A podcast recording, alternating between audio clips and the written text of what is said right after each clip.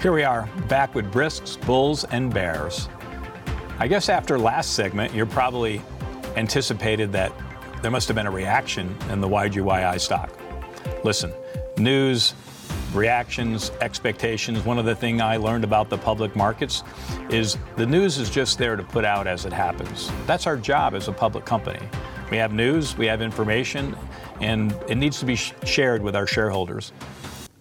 We don't always know what the reaction is going to be. Sometimes we think we can anticipate it, sometimes we can't. But at the end of the day, it's really important to know the fundamental pieces of how you should be evaluating public companies. You know, what you should be looking into. You know, you might anticipate information that you think might drive a stock up or down or whatever. And it's not always the case because there's so many components uh, involved in this. You know, for example, a couple of weeks ago, we, we made that announcement on hand sanitizer.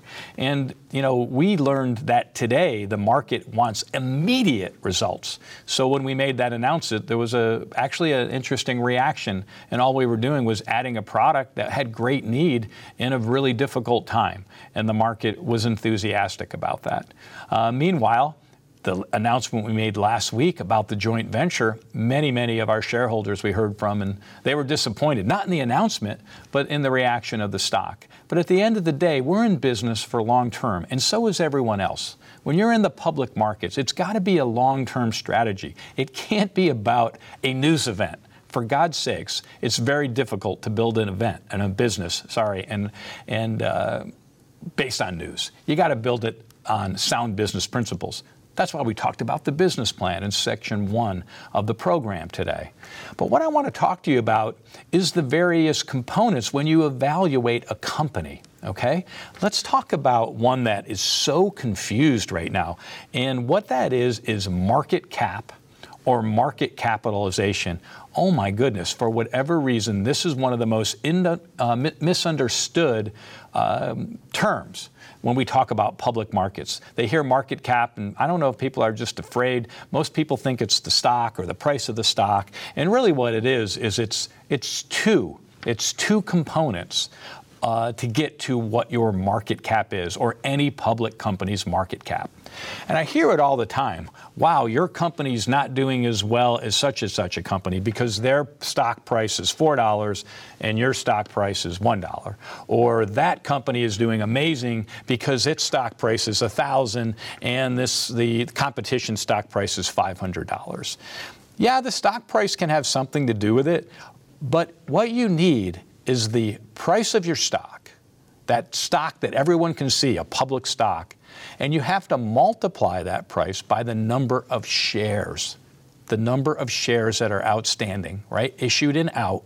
Those shares are the key, key piece. So you take your price times the number of shares, and that gives you this thing we call market cap. So, what I thought I would do to help you see how this works is let's go down a, a, couple of industries that we're involved in and look at some other companies. By no means are these all the public companies, and by no means am I recommending you buy these companies, not buy these companies, sell these companies. This is just for reference only. So we'll start with the, the uh, companies in the hemp space. A company called Charlotte's Web, for example. Their stock price on the chart is $4.15 a share. Well, that's not bad. $4.15 a share. But think about it. Is it bad? Is it good? It's really meaningless unless you know how many shares are outstanding. Charlotte's Web has 108,000 shares outstanding. 108,000 shares in the public market.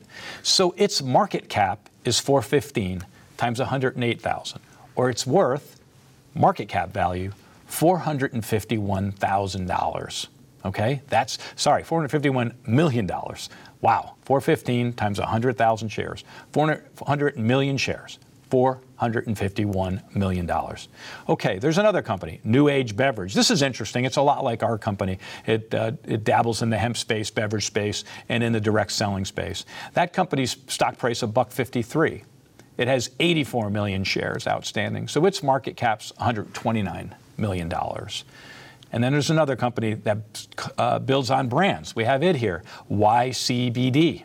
YCBD sells for 83 cents a share and has 51 million shares outstanding. So its market cap is about $42 million. So, isn't it interesting how the share price doesn't always co- correlate with the market capitalization? It's very, very important that you understand this difference. Uh, this this uh, is where you'll hear words uh, like dilutive deals. In other words, people, investors get very concerned about dilutive deals. What is a, why are they concerned about that? Because if you issue a lot of shares, you still have to multiply the share price by the number of shares. And if you do issue too many shares, you'll see the market cap uh, come down okay, uh, because the uh, the amount of shares that were issued, and you may see worse for the investors is the share price fall on dilutive deals because there's more shares outstanding to hold that market cap. So Nature's Sunshine. Uh, well, let's dovetail into that, a different type of business, Nature's Sunshine in the direct channel. Their stock price is $8.37, and they have about 20 million shares outstanding. So they got a market cap of $162 million ish. And then there's another company I like to watch, LifeVantage, is also in the direct selling space. $13 stock price. Wow, that's pretty good. $13 stock price. That's one of the higher ones we discussed. But their issued and outstanding shares is only 14 million. Think about it. It's the lowest of the ones that we discussed. So its market cap its share is higher because there's less shares to multiply it by. So that's $187 million market cap on that company with its $14 share price. So here we go. Let's compare LifeVantage, $13 a share, with the first one we discussed, Charlotte's Web, with $4 a share. Yet Charlotte's Web's market cap is 451 million, and LifeVantage's market cap is 187 million. Wow a lot less. And that has to do with what? We're multiplying the number of shares uh, with the stock price. Could you imagine what Charlotte Web's stock price would be if it had only 14 million shares issued and out like LifeVantage? Think of how high that stock price would have to be to get to $451 million market cap. So this is how it works. You know, here at Youngevity, I threw it up on the graph. We have a $1.60 stock price, and we have 30 million shares issued and out. So right now, that would give us a market cap of $48 million, the $1.60 times the number of shares. So it's very, very interesting to look at these pieces. Now, many people, when we announced the deal we did last week, we talked about some thought they were a little bit disappointed. They thought the stock would react. Once again, you can't depend on the news and how it will make a reaction of your stock. As a public company, your job is just to put the news out accurately and go and execute your business plan and draw shareholders that believe in the plan that you're putting and go ahead and meet your forecast. I think the reason why our shareholders expected a reaction was because we went ahead and brought in an asset value, right? We talked about it in the last segment. $22.5 million of asset value was going to come into our company. It's a lot of asset value. And we were going to issue about six and a half million shares to create that additional asset value, right? The land, the cash going in, and the execution of the 5 million options. So if you do the math on that, that would be about a 61 cent improvement on the share count. And that 61 cent improvement we didn't experience on that announcement. We're going to have to go and execute. And I think the reason why is the markets right now, the markets want immediate return. They're going to want to see if we can make this happen. They're going to want to see us execute on this big project. And when they do, that's when they'll make a decision whether or not that business deal that we put together makes any sense. So I hope you learned something about market cap. We're going to be right back with my favorite segment, which is Brisk's Best and Brightest, all about mentorship. And I'm going to start off this uh, segment drinking a cup of one of my favorite coffees, which is Youngevity Be the Change coffee. It's a uh, it's a brand that actually gives 100% of their profits back to charity.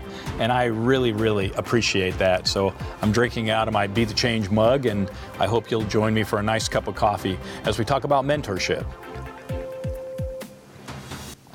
So let's get started. Last week, man, it was a, like throwing cold water on you last week. Go watch uh, episode one. It was, uh, we were talking about the 2020 graduating class hitting the job market during a global pandemic. And uh, that uh, was a very moving segment for me and how difficult I think uh, it's going to be. And you know what? We have uh, difficult times that we face, and we need to know that. Uh, every generation and every point of our life, there may be a difficult time that faces us. And for the 2020 graduating class, uh, this is a difficult, difficult time. Uh, when we went through last week's program, we talked about uh, when the going gets tough, the tough have to get going. And this segment's going to be a little bit about that.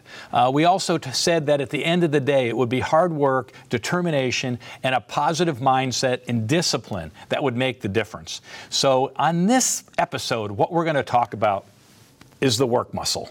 Okay, the work muscle. And it's definitely near and dear to my house, heart. It's something I grew up with because when I was growing up, like many, many in my generation, so those that are my age are going to probably be smiling right now, I was assigned uh, chores by my parents beginning very, very early. Uh, it was quite different than it is in the world today. Okay, you had to kind of like work for your food type of thing. Okay, and in those days, many say it was simpler times. It was uh, the more traditional family as they spoke it, and it really was. It actually was less stress. The dad has its role. The dad was definitely the breadwinner. It was before the two uh, income family and all of that. I'm not against all that. I love it. In fact, I'm so proud of my daughters and what they're doing out there in the marketplace. But it was simpler back then. The dad made the money, and the mom took care of the family. And I had a great mom and a great dad, and they taught me all of that stuff. But, you know, I find it really, really interesting in a strange way with this global pandemic and this wretched virus, how it's a little bit more similar to how it was when I was growing up. We were, you always ate at home. It was rare you went out to a restaurant. Family time was just something that was a given. Uh, there was a shift of priorities, I think, um, with this pandemic. And so, if we had to find even a glimmer of, of silver lining within that pandemic, I think that. Uh, that's it. It's this family being brought together and the importance of family. So, you know, let's get back to the assignment of those chores. So, my father, he was especially involved in this. In fact, he monitored uh, my effort and he had something to say if it wasn't up to his specifications. Let's just say this was before political correctness, okay? This is at a time when the expression spare the rod, spoil the child would be okay. I know you can't actually say that today, but back then you could say that. Uh, but uh, let's just say back uh, when I was uh, growing up, uh, dad ruled the family, okay? And we kind of knew who was in charge there. And uh, having chores and the responsibility and the requirement to work hard began before I ever left elementary school and it continued straight through college. Uh, what began as not wanting to let him down and not wanting and wanting to earn his praise morphed into not wanting wanting to let myself down uh, and wanting to see how hard I could push myself and even if I could push myself more than I originally set out to push myself. My father called it exercising the Briskie work muscle. Obviously, that's an individual phrase to him. And he instilled that across our family and certainly across uh, my brothers as well. And it instilled uh, more important than the work. For me, it was about a sense of accomplishment. It's about an appreciation for a job well done. It was about coming home at the end of the day, and I still do this today, being able to look in the mirror and know if I had a good day and worked hard and gave it my all. That to me is what the Briskie work muscle was all about. Trust me, I thought this term at the very beginning uh, of my childhood, uh, it was like a term that was ingrained in us. And uh, boy, my dad monitored the progress on how we worked, and he monitored our output. And you know what? I did the same thing with my own children. Um, I guess I had to push them the same way. Uh, they, uh, they knew how important hard work was, and they knew that you had to be appreciative of the things that you have. And my kids, deep down inside, uh, all of them, um, one of the things that they started saying at a young age is, I can do it myself, Daddy. And you know what? That makes me proud. And that's, uh, that's what it's going to take right now. You're going to have to do a lot of this yourself, and it's going to come from your work muscle. The Briskie work muscle was very apparent in our family. It's amazing to me how hard everyone worked. My brothers, it was just instilled. And it's interesting, it's within my cousins as well. And I guess maybe our parents thought we just weren't that smart. That's what I'm really thinking. That they knew at, at the end of the day what we could control was how hard we work. And I will tell you this I knew that I could outwork anyone. I could make up for whatever deficiencies I had by just working harder, by working longer.